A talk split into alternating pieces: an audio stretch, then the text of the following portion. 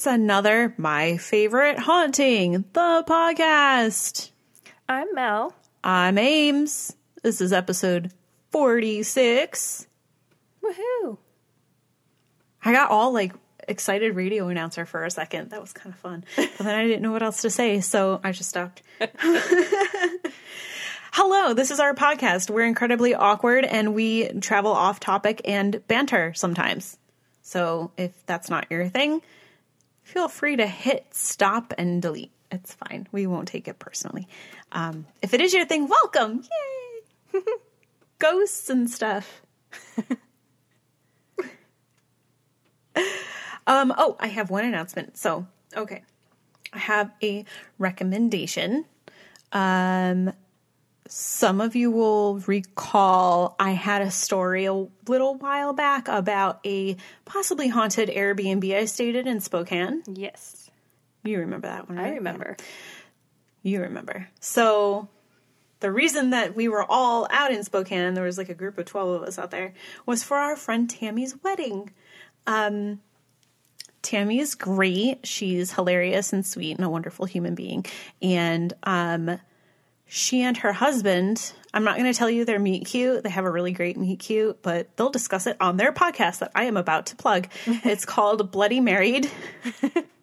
and their premise is so great. it's they talk about horror movies while drinking different incarnations of Bloody Marys. Okay. I'm like, can I can I guest can I guest on one of your episodes one day? I want to drink Bloody Marys and talk about horror movies. um, but they're hilarious and they're so cute, and um, they'll tell you their whole backstory in their first episode.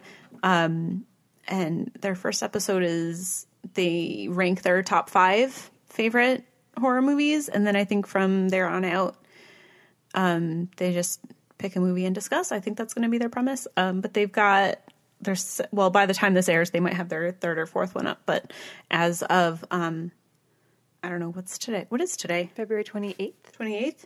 Oh, 28th. My rent is due. Um, as of February 28th, they've got two episodes up. So, but they're great. And I just wanted to advertise them for a moment. Go check them out. Cool. That's, that's my announcement. And we'll have another one at the end. You've heard it already. Because we did it last week, but we'll do it again. Okay. Okay, so ghost story? Sure. Cool. Okay. So I did mine honestly, mine might be a little bit more historical than ghosty, but there are ghosts. um but I've been wanting to do this one for a while and I really, really, really want to eat here. but it's kind of expensive. and not even that it's expensive, it's fancy. And I am a very much jeans and t shirt type of gal. So, like, I'd rather go to a barbecue joint and rip ribs apart with my bare hands, but, um, and come out with like sauce smeared across my nose or something. Anyway, so this is, it's in, it's downtown Manhattan. It's one if by land, two if by sea. Um, it's a mouthful. It is considered the most romantic restaurant in New York City, and more couples announce their engagements here than any other restaurant in the area. Okay. So claims their website. um, and they are also known for their beef Wellington. I'm not even sure what what. Yeah, I know it's. I've heard of it before. I know it's fancy. I'm gonna. I'm gonna. Uh, I'm gonna Google it real quick. Is it meat wrapped in pastry? Holy shit! It is. oh, I can't don't- have that. I don't know why, like, that image came in my head, but, like, that's what I think when I hear that. I pictured like sauce, like gravy or something, and mashed potatoes. I don't know. Maybe I just want mashed potatoes. Uh, a pie made of filet steak coated with pate, often pate de foie gras. I don't speak French, and I don't know what that word is, which is then wrapped in parma ham and puff pastry, then baked. Hmm. Um, Sounds delicious. duck cells. Not really. Duck cells. D U. eh, Look up. How do I say this word?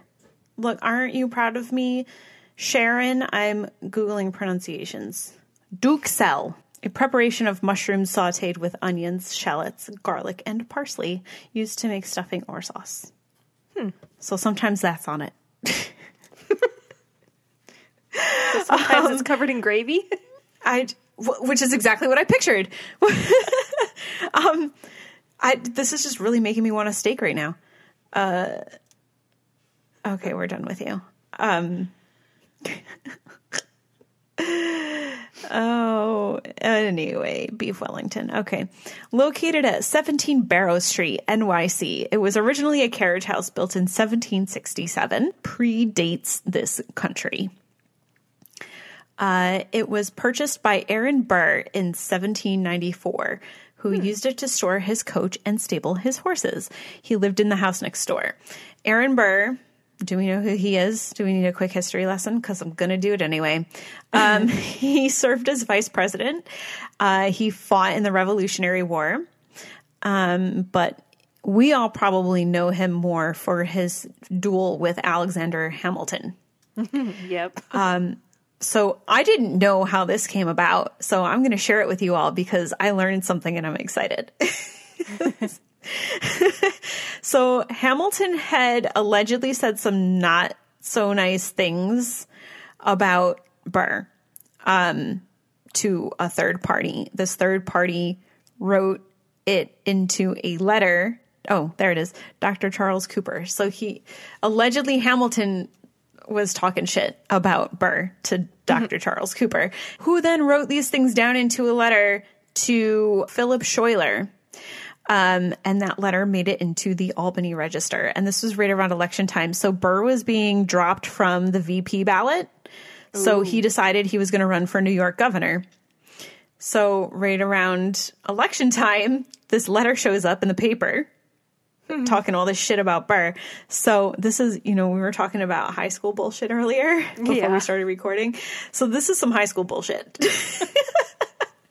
so Burr, instead of going to any of these other people who were directly involved, writes a letter to Hamilton demanding to know if he's actually said these things. Hamilton writes back and he's like, dude, I don't know. Like, I can't be responsible for what Cooper's saying. Go ask Cooper. Like, I'm not, you know, go talk to him about what he's saying because I can't mm-hmm. control him essentially. But then Burr is like, but did you say it? And so there's like this back and forth. And then, so after a few letters back and forth with this, Burr demands Hamilton recant any smack talking he's done about Burr. And Hamilton's basically like, no. so then in response to that, Burr challenges him to a duel. So Wow. dueling was illegal. But the penalty for it in New Jersey was less harsh than in New York. In New York, it was the death penalty. Hmm. The the penalty for dueling was death. Um, in New Jersey, it didn't say what the penalty was, but it wasn't death. So you know, um, so they went out to Weehawken in July of 1804. Um, they both fired. Hamilton missed, and Burr hit Burr hit him and it was a fatal hit and he died the next day hamilton died the next day in new york um, they brought him back to the city and um, ironically in an ironic twist of fate they were dueling in the same field where hamilton's son had died via duel three years earlier Wow. Um, Burr ended up being charged in both New York and New Jersey, but never went to trial. Which it doesn't make sense that he was charged in New York because technically, I think it was because they said because Hamilton died in New York, so they filed charges in New York, but technically the crime took place in New Jersey, so that's why the New York charges were dropped. But eventually, they were all the charges were dropped regardless. Um, but before that, he fled the area to stay out of prison. Um, He stayed with his daughter in South Carolina for a while until the charges were dropped, even though he was never like went to trial or anything like that. Um, it was still like the end of his political career. that was done. So after that, like he was trying to, you know, do other things to make money that were not so uh, on the up and up and got into a little bit more trouble. Eventually, he lost the house and the carriage house because he had no money. In 1812, his daughter Theodosia, um, who was down in South Carolina, um, got on a ship to come up to New York to visit her father, but no one really knows what happened. They say either it was a shipwreck in a storm or the ship was overtaken by pirates and she was forced to walk the plank. Either way, she disappeared and is, well, obviously she's dead by now, but was presumed dead. Wow. Yeah. The carriage house was purchased by the city of New York and made into a firehouse until the 1890s. So they used um, the carriage house to as a stable and for the um like the were they weren't fire trucks, but you know they had the Pump wagon, maybe? I don't know. Something like that. I, I guess yeah whatever they used to put out fires back then in the late 1800s. Um, and then in the 1890s, the city sold the carriage house, and it became a house of ill repute. oh, nice. This is my favorite phrase ever. I think I just like the word repute. It's funny. repute. It was very successful because most of so downtown Barrow Street where this is, it's like it's down where the streets get really wonky and they're not straight and they're all like crooked and disconnected kind of. Um, as opposed to like uptown where everything's straight and even and numbered and it's like a Yeah. grid and it's impossible to get lost. Um, and these streets were like narrow and on angles and stuff. So um, it was a discreet location, and most of these other places were um, a little bit farther uptown. So, um, as a house of ill repute, it was very successful because it was, you know, I don't know, easy to Out of the hide way. out of the way. Yeah. In 1910, it became a silent movie house. Uh, after that, it was a bar, and then a restaurant, and then a bar again. And then in 1970, the current owners bought it, restored and renovated, opened for business as one if by land, two if by sea in 1973. Cool. Um, also, because I love hidden staircases and tunnels, there is a tunnel that goes underground. It leads to Hudson Street currently. So Hudson Street used to be the shoreline of the river, mm. of the Hudson River. So back then, it would have led straight to the water. It's speculated that they used it for smuggling contraband. Like I could see during like Prohibition, yeah. if it was like a if that's when it was the restaurant, you know, they easily could have like smuggled because they wouldn't have been able to be a bar during Prohibition. But Yeah. you have this tunnel and you just smuggle all the booze in, and then um, they think they used it also during the Revolutionary War because the building predates the Revolution. Yeah. So they think they got revolutionary soldiers in through there, and they're pretty certain it was also used as a stop on the Underground Railroad. Cool. Yeah. So that's the history. Ghosts. I know, I know ghost hunters came here. I know they did. I Googled the shit out of it. I could not find anything about it anywhere. Like, not even like a reference to it. Like, not even just like, not that I couldn't find the episode, but like, I couldn't even find like, oh, Ghost Hunters stops at one if by land two, or like, you know, like nothing. It's like it never existed. But I know that they were there. So, but it was a super long time ago, and you guys do not remember anything that they found or didn't find. Maybe they didn't find anything. I don't remember. I know that they were there though. But there's been some personal experiences by staff and by uh, patrons. In an October 2011 article in um, Eater, New York, general manager Roseanne Martino. They interviewed her, and she said that while working there, she's experienced, um, she's seen the, the picture frames on the walls tilt, like on their own. Equipment has turned on by itself. Unexplained drafts, especially in the bar area. And then, of course, you know, your staple uh, flickering lights. And flying plates. Oh. That's not. Oh yeah, Usual. they fly. I'm just picturing like frisbees like flying off the. Some staff have claimed to have been pushed from behind, and when they turn around and look, there's nobody there. Staff also have, on several occasions, approached a table to take an order, Ooh. and suddenly the people who were sitting there are no longer sitting there because they were never there at all. that what they've had staff leave over some of these experiences too. Um, which I don't like. How am I supposed to work if I can't be sure if that person is real or not? like I can't work like I could just I could see it now. That's how I would leave. I can't work like this and throw my apron down on the floor and just walk out and like the beef Wellington's not worth it. um, there was a stretch of time where women sitting at the bar would lose earrings. Hmm. Uh, but no one was ever found out for taking them, and the earrings were never found. But here's the thing. Wouldn't they be earrings don't typically just fall out yeah. unless you're wearing like a hoop kind of thing that doesn't have a back like i've lost some like that before because mm-hmm. they'll like if i'm moving around a lot they'll like pop out. Yeah. But if you're wearing studs or hoops that close they don't just fall out of your ears. Yeah. It's not that easy to lose an earring like that. That's what i was gonna say. Like aren't they in their ears? How do they lose them? Right, exactly. So um they so that happened it was like a stretch of time like it just kept happening. And like I said the earrings never turned up either. So it's like either there was a really good like pickpocket working Cuz I mean, you know a good sleight of hand like they could take your watch and stuff. I don't know how you'd get an earring though. Yeah. Cuz a watch I could see like you're not your hand is not always like you know, you put your hand down and if somebody is good at sleight of hand, but an earring, like I notice if somebody's near my face, you know? Yeah. A parapsychologist visited and of course there was no name to go with it with the title, but um they estimated there are about 20 spirits in the building. People have seen a woman dressed in a black gown and she walks down the staircase. They never see her walk up. Hmm. She only walks down and they believe she in life was walking down the stairs, tripped on her dress, and fell and broke her neck. Oh, nice. I think that comes from a psychic who figured that out. Um, and that's why she only ever walks down.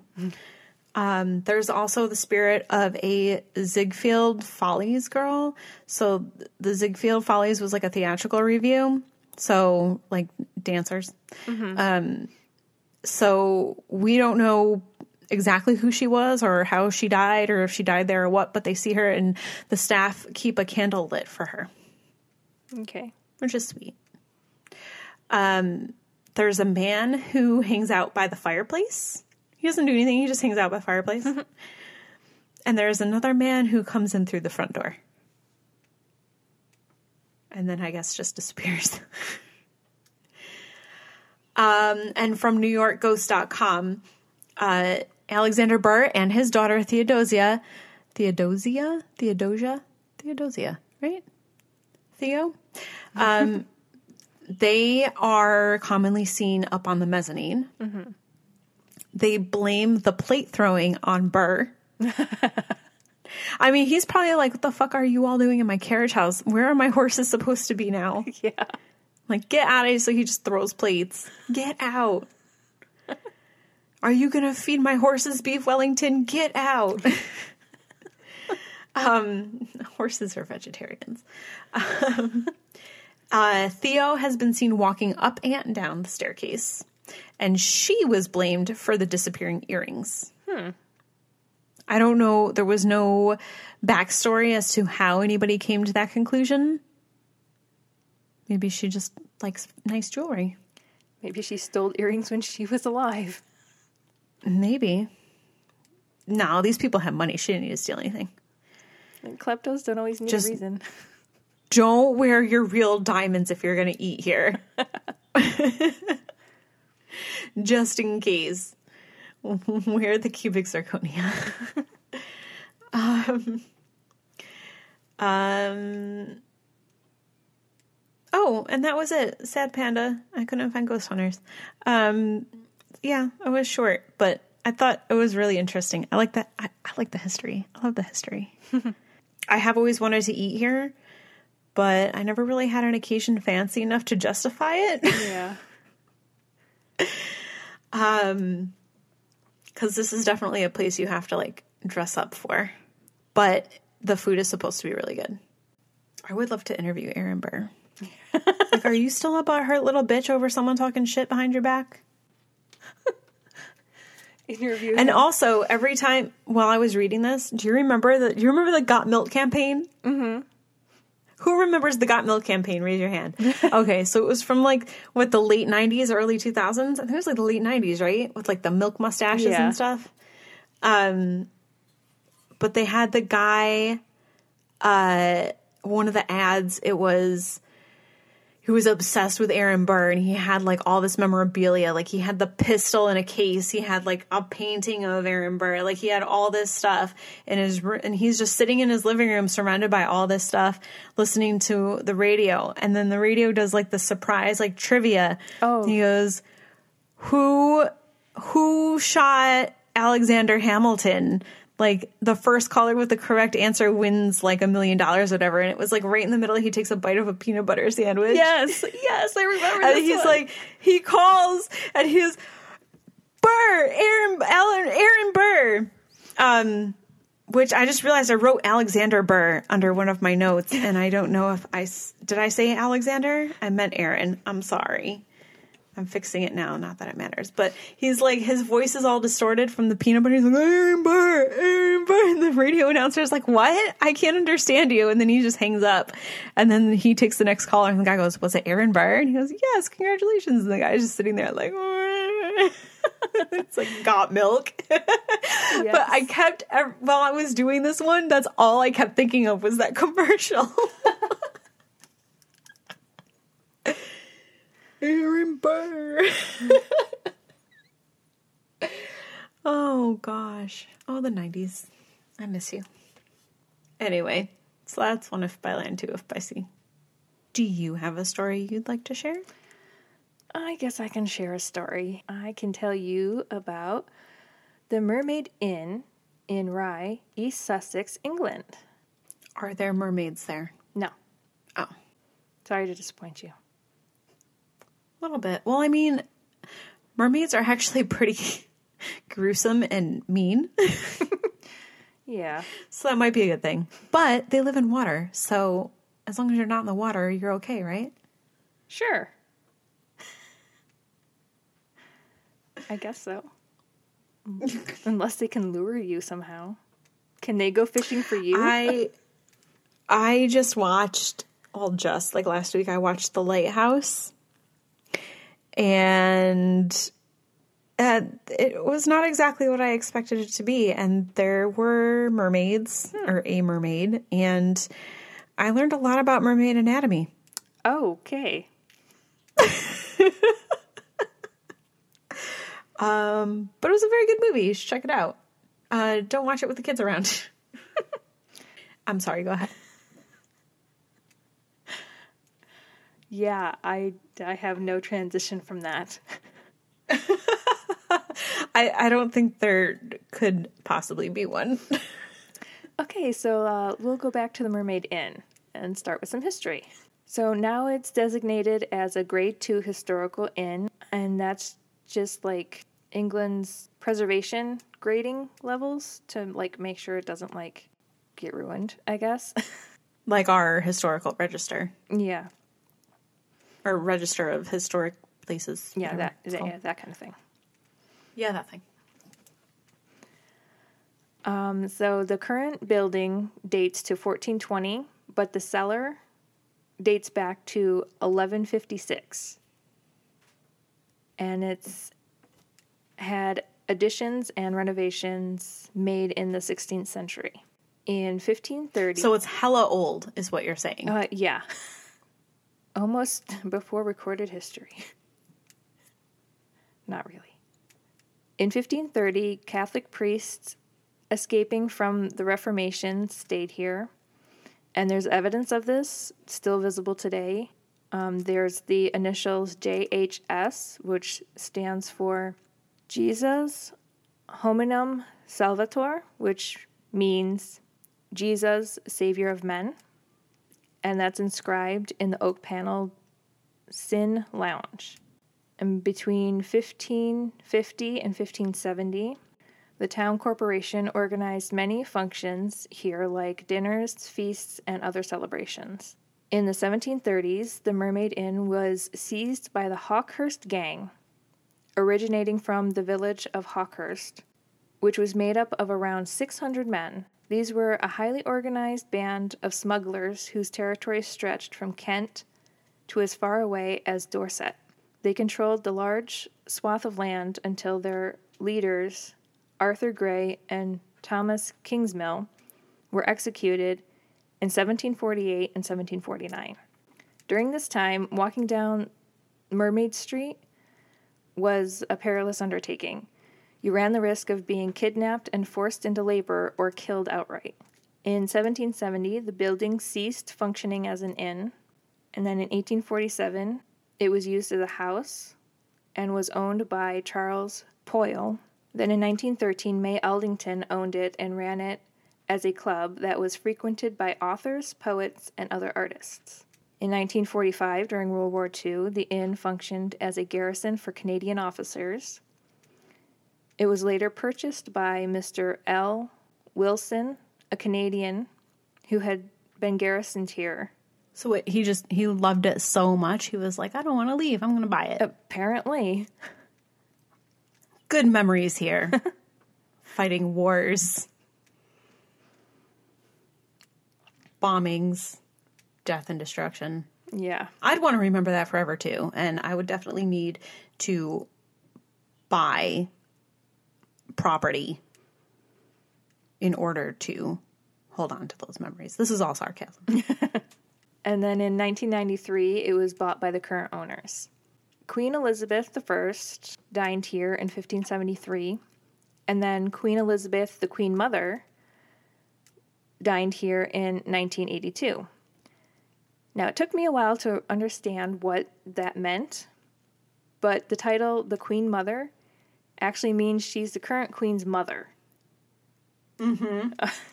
but I couldn't, like, I didn't understand what they were talking about at first. Like, why is her title the Queen Mother? Like, do you know do you know how I figured it out? how? Um in oh shit this is terrible i can't remember if it was actually in one of the movies or if it was a fan fiction i read No. With black panther and somebody refers to his mother as the queen mother Oh, and i was like oh yeah that does make sense because he's the king now and she's his mother yeah. Oh my god, that's terrible, right? I can't remember if it was. yes, guys, I am a fucking loser. I read fan fiction, whatever. Some of it's actually really good. I mean, it doesn't help that they're all named Elizabeth, also. Like, Well, they all have numbers after their names. Doesn't that help you keep it straight? They all have numbers. well, she doesn't, but then there's the first and the second. I don't know how many Elizabeths are there. just the first and the second, and then the Queen Mother. Like, I guess that's how you distinguish them. Oh, I don't know. I don't know monarchy science. There's a new one. Add it to the list. That's all for the history. But we have I have one note about um, if you go to mermaidinn.com, they have a Google tour of the inn. It's not the entire inn, but it's all the all the public spaces and a couple of the bedrooms. And this place, no, it's gorgeous and it's oh, yeah, there's a lot of rooms and a lot of hauntings in a lot of their rooms. Perfect. Let's go. So we can just move right into the hauntings. So, of course, there's footsteps, and they have light anomalies, which are bizarre flashes of lights, and they're seen on a fairly frequent basis. And they have reports of strange noises and an uncomfortable atmosphere. And one barman even quit on the spot after all the bottles on one of the shelves fell off while he was tending to a fire on the opposite side of the room. No, I feel like that might be like the limit for me too. Like something's on fire and now all of the beer bottles have fallen off the shelf. Come on. Can I catch a break? I'm done with this. And now we can go to room 17. It's called the Kingsmill Room after Thomas Kingsmill. A keen murderer and second in command of the smuggling gang. I'm sorry. Did you say a keen murderer? that's what it. That's what it. That's what they called him when I, where I got this from. keen at murder. He was keen to murder. Keen. I hate that word. Uh, there's a warning in the room that reads, "The Kingsmill room is said to be haunted by the ghost of a woman alleged to be the wife of Hawkhurst gang founder George Gray." So you get fair warning that that this room is haunted. Uh, the room once housed an ominous chair where George's wife is said to have rocked back and forth. The incessant rocking disturbed so many guests that the chair eventually had to be removed. They hoped to stop the disturbances, but she just stands at the end of the bed now. No, I think I prefer her in the chair. oh shit! She just stands at the end of the bed, like, now what am I supposed to do? You took my seat. Yeah. Although I guess you could sleep through. In theory, you could sleep through somebody just standing there, as opposed to the creaking of a rocking chair yes. would probably wake you up. Many guests who have stayed in this room have reported feeling sudden chills and heard rattling noises throughout the night. And then there are the other experiences. Uh, one is when my partner sat in the chair to take a photo, she felt something push into her and turned cold. When we looked back at the photo, it freaked her right out. The photo contained strange orbs floating around the room, which could not be explained. Two, we got woken up at 3:30 by someone rattling the door. There was definitely an atmosphere. That's all it says. I don't know what kind of atmosphere, but I guess noticeable difference from when they went to bed.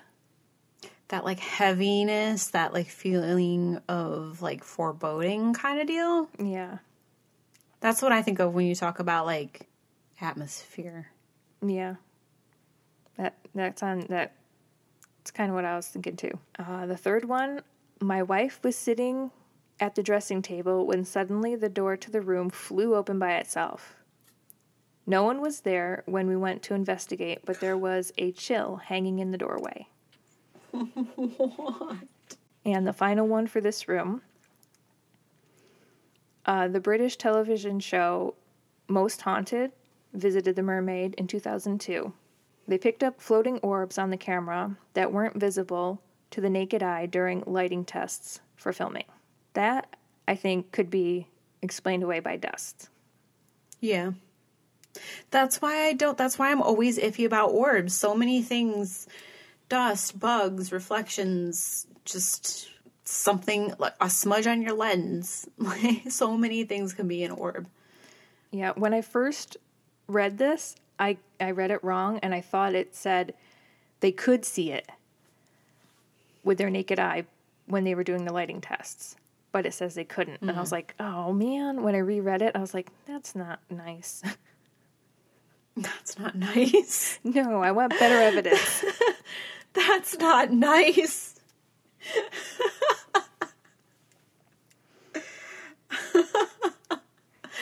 oh, I love you. Okay, now we're going to room one, which is the James room. Several guests staying in the James room have recounted the same story of leaving their clothes on a chair near the fireplace, only to wake up in the morning to find them soaking wet.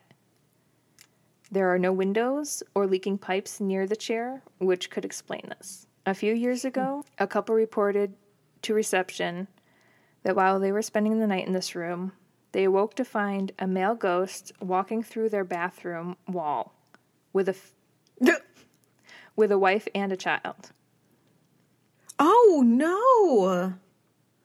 Well, that just made me really sad. At least they're together? Oh, yeah.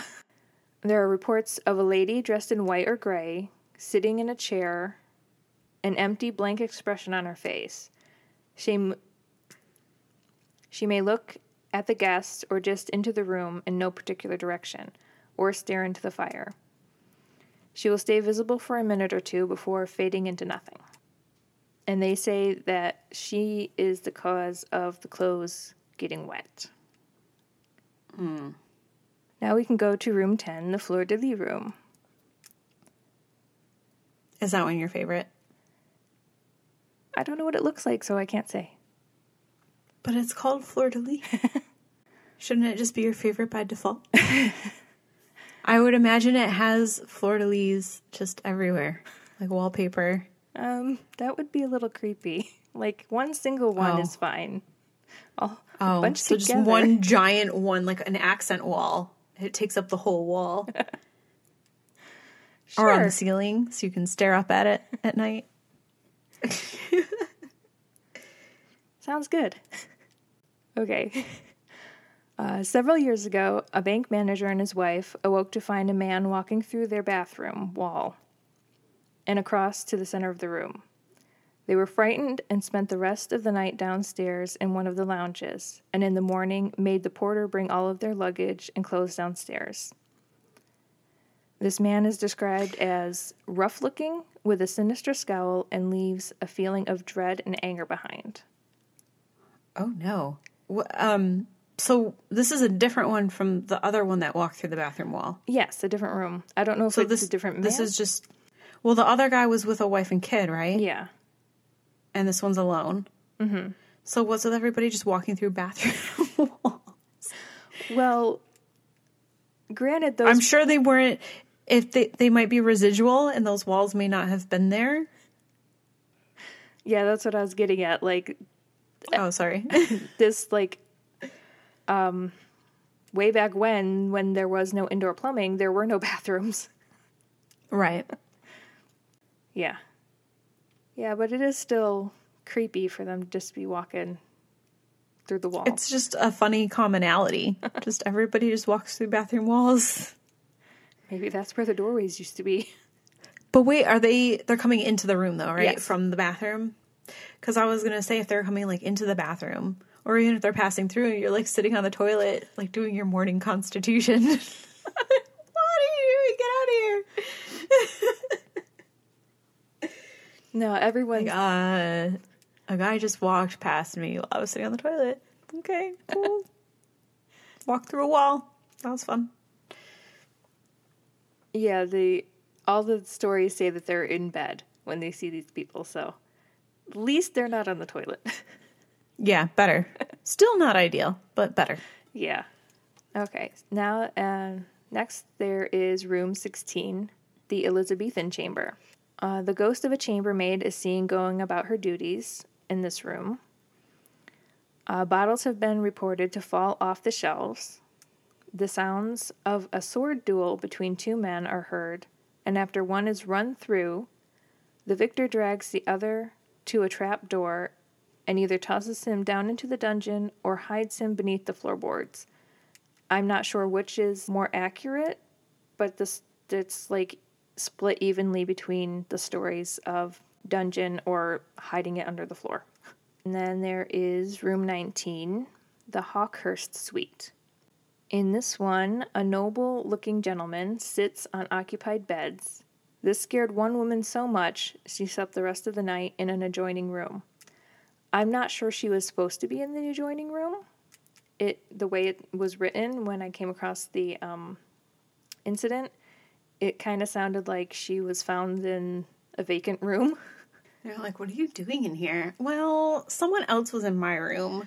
Well, Um, so I just moved. Uh, yeah, she was like cowering, like the blankets were pulled up over her head, and she was like cowering under the blankets. I mean, I feel like if I was that scared, okay, first of all, going to the next room is not going to do anything. They can walk through walls. a wall means nothing to a ghost. And I feel like if I were, not that I have ever actually been that scared enough in a situation, but if I were, if that were my reaction and I was that scared, I'd just leave. Mm-hmm. Or like that the other group that went down to the lobby for the rest of the night. You know what I mean? Yeah. I don't want to just go into another room. I think I'd pack up and be like, I'm out. I'm gonna go find a Holiday Inn. Bye. So then there's Dr. Syn's bedchamber. I don't know how much stock I put into this story. It sounds a little bizarre. I'm just putting that out there first. a medium carried out a seance in this room with five staff members. The medium warned that when and if he made contact with any spirits, his face and voice would change. Shockingly, his face and voice did change, and he told the group a figure with a dog had entered the room and was standing in the corner. Puppy. No one could see anything, but when each put their hands out to touch, they said they felt something like a dog. I just got chills. Oh, puppy. A lady in white is said to have been spotted walking through the doors at the hotel and across the room before stopping at the foot of guest beds. Uh, many have also reported seeing her figure sitting in a chair by the hotel's main fireplace. And then we have some stories from a night porter who has worked at the Mermaid for 14 years. And he recounted a night in November 2016 when he was in the bar with six guests and the barman. He saw the latch to the back door lift up before the heavy wooden door was thrown open, which is hard to do without some real strength. So, like, it's not just like the wind can blow it open. And um, he ran out the back door to see if it was kids, like messing around. And the barman ran out the front door. And they ran around the building and met up with each other and saw nothing. No one was there. Exactly. So he saw the so the latch lifted up, so it's not like um the wind just pushed the door open. Yeah. Like somebody had to have lifted the latch. Mm-hmm. And no one was outside because the spirit was now inside. The porter also told how two girls stayed at the inn armed with a divining rod. He let them into the bar briefly after it closed, and the pair began to ask questions to any spirit that might be in the room. They found they were talking with a local rye woman who visited the bar each night to drink with the locals. I'm not quite positive on how divining rods work. I know of divining rods for like finding water, but I didn't know you could do stuff with them to find spirits. oh yeah. Um I've never used them, so um I am undecided about them. Like, is it like but so I guess they work the, the the same. I I don't know. I don't know. I don't know how they work. I don't know how they find water either. I've never understood that. Well, my understanding for divining rods to find water is like you hold them, like two of them, out in front of you, and you hold them like parallel to the ground. And then once they cross each other, like to make an X, like there should be water there. If you dig there, there's water. That that's my that's my entire understanding of it. Uh, so I wasn't sure how that could be translated into talking with a ghost. I mean, in theory, a ghost could manipulate them, right? Yeah. So they could like move them. I guess. I guess kind of like a Ouija board, like move this way or that way, kind of thing. I don't know. Turn the light on and off. Or like turn yeah, the flashlight test. Yeah, I don't know. You know what? Maybe we'll have to get some and test them out somewhere. Where do you even find something like that? Amazon. I don't know. Although, oh my god. Okay, Shazam, um, which is code for I'm going to change the topic real quick for briefly a moment. Um, there's this website ghoststop.com and I was perusing through I posted it in the group because I thought it was like hilarious and adorable. But they make um ghost hunting stuff. So they like the the puck and the um what else? Ghost know, the puck. the one the all that kind of stuff though. That like the the vibration meters and like um uh like all that that equipment mm-hmm. that like you don't really find anywhere. They make that stuff. And you can buy it. But they made they, it's called a Boo Buddy. it's a teddy bear. And it has a it has like an EMF meter built in and a thermometer. And it has it's preloaded with trigger phrases so it works the app on your phone. Mm-hmm. And you pick which so you can do EVPs and you pick which phrase and it says it and then it will like light up like if the temperature changes or if something com- if something comes within so close to it mm-hmm. because it has like a field so like if you walk close to it it'll sense that you're nearby yeah. and like vibrate and like all that stuff.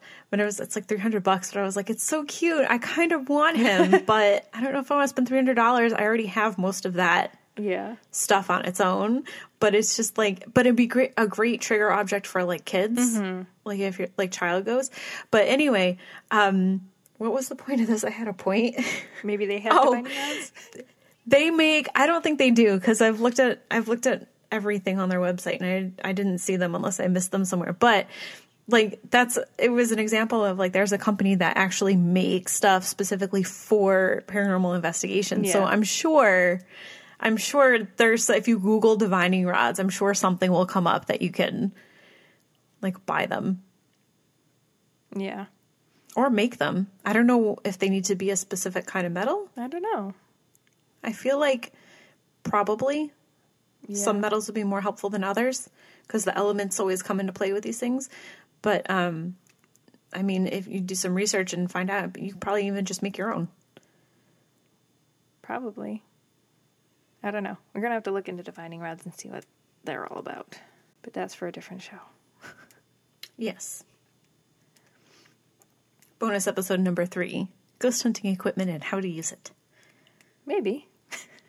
That's not a real thing, guys. I just spit that out. We didn't discuss that. I just threw it out there as a possibility. I feel like bonus episode number three is probably going to be Waverly Hills. Probably.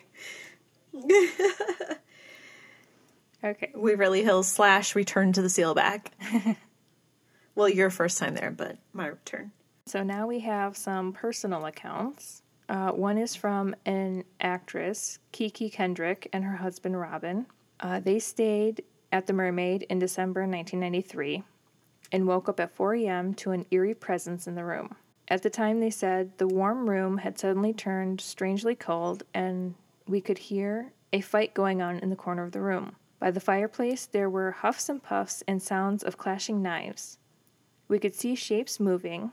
They fought violently. It was very scary. The next morning, we told a barman who produced a newspaper article revealing how two journalists had endured the exact same experience just six months before. and then Martha says, I stayed at the Mermaid Inn in 1984 with my daughter. Oh, again, the best year ever. Yep. the first room they showed us was too small. The only room they had left was the honeymoon suite. We took this room. At that time, no one mentioned names for the rooms. I see from their website a lot of remodeling was done since 1984. It was a crazy night. My daughter was in bed and I was in the bathroom preparing for bed. The lights were going off and I had to go to the switch by the door and turn them back on. This went on for several minutes, and I finally yelled, Leave the damn lights alone. As I headed to the bed, the crank style window slammed shut. I turned out the lights and got into bed, and a man's hand slapped me across the bottom of my feet. I immediately went into the fetal hmm. position, saying, I'm sorry, over and over. I'll never forget it. Can you really tell the difference of a man's hand or a woman's hand on the bottom of your feet? Calluses. Maybe. Or like if it was like thick, like meaty. I guess. I was just. I don't know. I don't know. I'm trying to think the differences between. Man, I mean, there's that episode of Seinfeld where Jerry dated the the woman with man hands, right? Yeah. So I mean, it could have been her. She had man hands. Um, not that there's anything wrong with that. Um, but but typically, I mean, typically you think of a guy's hand and it's like big and maybe meatier, like thicker and like rough. I don't know. Uh. That's not to say that a woman. Yeah, I don't know. I was just wondering how I've met knew. some guys with some soft hands too. So, I mean, it could just be it could just be an assumption on her part, like if it was big and, and rough, Yeah. calloused or whatever. Yeah. Just wondering how she could know the difference.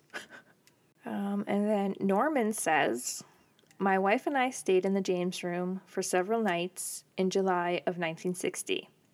There were unexplained noises from the hallway, adjoining rooms, and the back of the building during the night. It felt that we were not alone, although we saw no other guests. Of course, the plumbing is cranky in buildings of this age, so some noises can probably be explained, but we will never forget our experience. They have also done a major restoration in the 1980s, although the James room looks very much the same. The fireplace in the dining room has not changed much either. It is like going back 500 years to the 1400s. This is the feeling we wanted when we chose the Mermaid Inn. I just I just want you to know that entire time I was envisioning Norm from Cheers telling that story. I don't know why. He's not the only man in the world ever named Norman, but I don't know. You said Norman, and I immediately, I think because he's in that new Domino's I was gonna commercial, so I he's like just- fresh in my head. I was just gonna mention that commercial.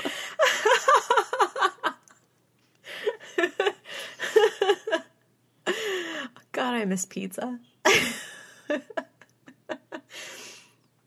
And our last personal account is from Christian. I stayed in the Mermaid Inn last Halloween. I was in the Elizabethan chamber with my wife. I had drifted off to sleep and felt a presence on the foot of the bed. I then felt pressure on my legs, which were under the covers, and could feel someone crawling up the bed on top of me. I could feel the coarse hair of the person on my face Oh no. and the pressure as they were on top of me. I felt myself grabbing the person's wrist, which felt normal at first, but then skeletal, and pushing them off. I was trying to call my wife's name, but it was as though I couldn't speak. Once I had pushed the person off, I woke up. And then, under this, someone else replied, That's sleep paralysis. Yeah, that's exactly what I was thinking. even the like feeling a skeletal hand, like you're gripping someone's arm. Yeah, you can because you essentially like hallucinate. I um I had an experience with it last year where um I I I didn't reach out to touch the person because I couldn't move, but I th- I felt somebody put their hand on my head. Yeah. Um and I was I was alone. There was nobody there. Oh, that's creepy. And it's and I mean I just I I don't feel like that was a paranormal anything. I really think that was sleep paralysis. Hmm. I don't want to have that. that does not sound fun. It's not. And that is all for the Mermaid Inn in England. In England. When are we going? To England? Yeah. That's a far, far place to go. We have to so here's what we're going to do. We're going to get together all these locations that we've done. and we're going to do a tour of the U- is it still the UK? Is it still called the UK? I'm so sorry. I don't know. I don't know. I don't keep up with politics, but um, England, Ireland, Scotland. We're gonna go to all these places. we're gonna stay at. I almost said Alistair Moody's house. Crow the oh Crowley's house. Aleister Crowley's house. but shh, don't tell anybody because it's trespassing. Um, I'm kidding. We're not gonna do that. We're not gonna break the law. We're gonna lead by example and do it all legally Yes. um, as far as anyone knows. Uh, so, um, yeah. And we have to stay at that. Well, I don't think we can stay there. I think it's actually a school, right? The Harry Potter castle, Hogwarts. That's Oh. what it's called, Hogwarts. Yeah. I get that has a name, but we can go visit. We could at least walk past it. No, I think they do tours. oh, they do? Okay. yeah, I know people who have gone to see it. Cool. So, yeah. That is in no way related to any ghost stories, but No. yeah. uh cool. So that was fun. um, trying to transition into the next bit. I don't think there is a smooth one. So I'm just going to do it. Uh we mentioned last week that we are doing an investigation at Waverly Hills Yes. in April. Um, it's going to be a public hunt this time because the private one is only on weeknights and it's hella expensive. Um, and uh, yeah, I don't think we'd have enough people, even like if I, because I thought about doing it and then just having people pay me like their share. But like if we only have like four or five people, like that's not fair. Yeah. That's, that's still way too expensive. So, um, public hunt 75 bucks a person you book your own ticket therealwaverlyhills.com slash reservations click on the six hour paranormal investigations link it's going to be all the way to the right hand side um, and the date you're looking for is april 18th it starts on the 18th at 11:59 and goes into Sunday morning. Cool. So that's that. Um, we will be staying at the Seelbach Hotel in Louisville. You are welcome to stay there or wherever else you would like. Um, but we're going to try and get a ghost tour set up there if we can, which you are all welcome to come to as well. Awesome. Um, yeah, and then just let us know if you're going to come so we can coordinate everybody together, Yes. right? Like figure out dinner and activities and all that stuff and who's going to be where and when and everything. All that fun Group stuff. effort. um and equipment wise, it's like the same as Rolling Hills. If uh, flashlight, EMF meter, um, a camera, a voice recorder. Those are all. The EMF meter is probably the most expensive thing, but you can find them on Amazon for like twenty bucks. Um, and then for a camera, if you don't have a fancy one, just bring your phone. Yeah. Bring an extra battery. Um, and we have some equipment. Um, we don't have enough for everybody to take something to share like at once, but um, you know, I'm okay with having everybody give everything a go. Yeah, it'll be fun. Um, I think that's all the information to hit everything that time. I think so. Cool. Uh, so that's it. Uh, rate, review, subscribe. Follow our social media Instagram and Twitter, My Fave Haunting. Facebook is My Favorite Haunting.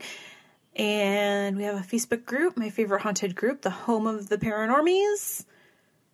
And that's it. Yeah. Thanks for potting with us.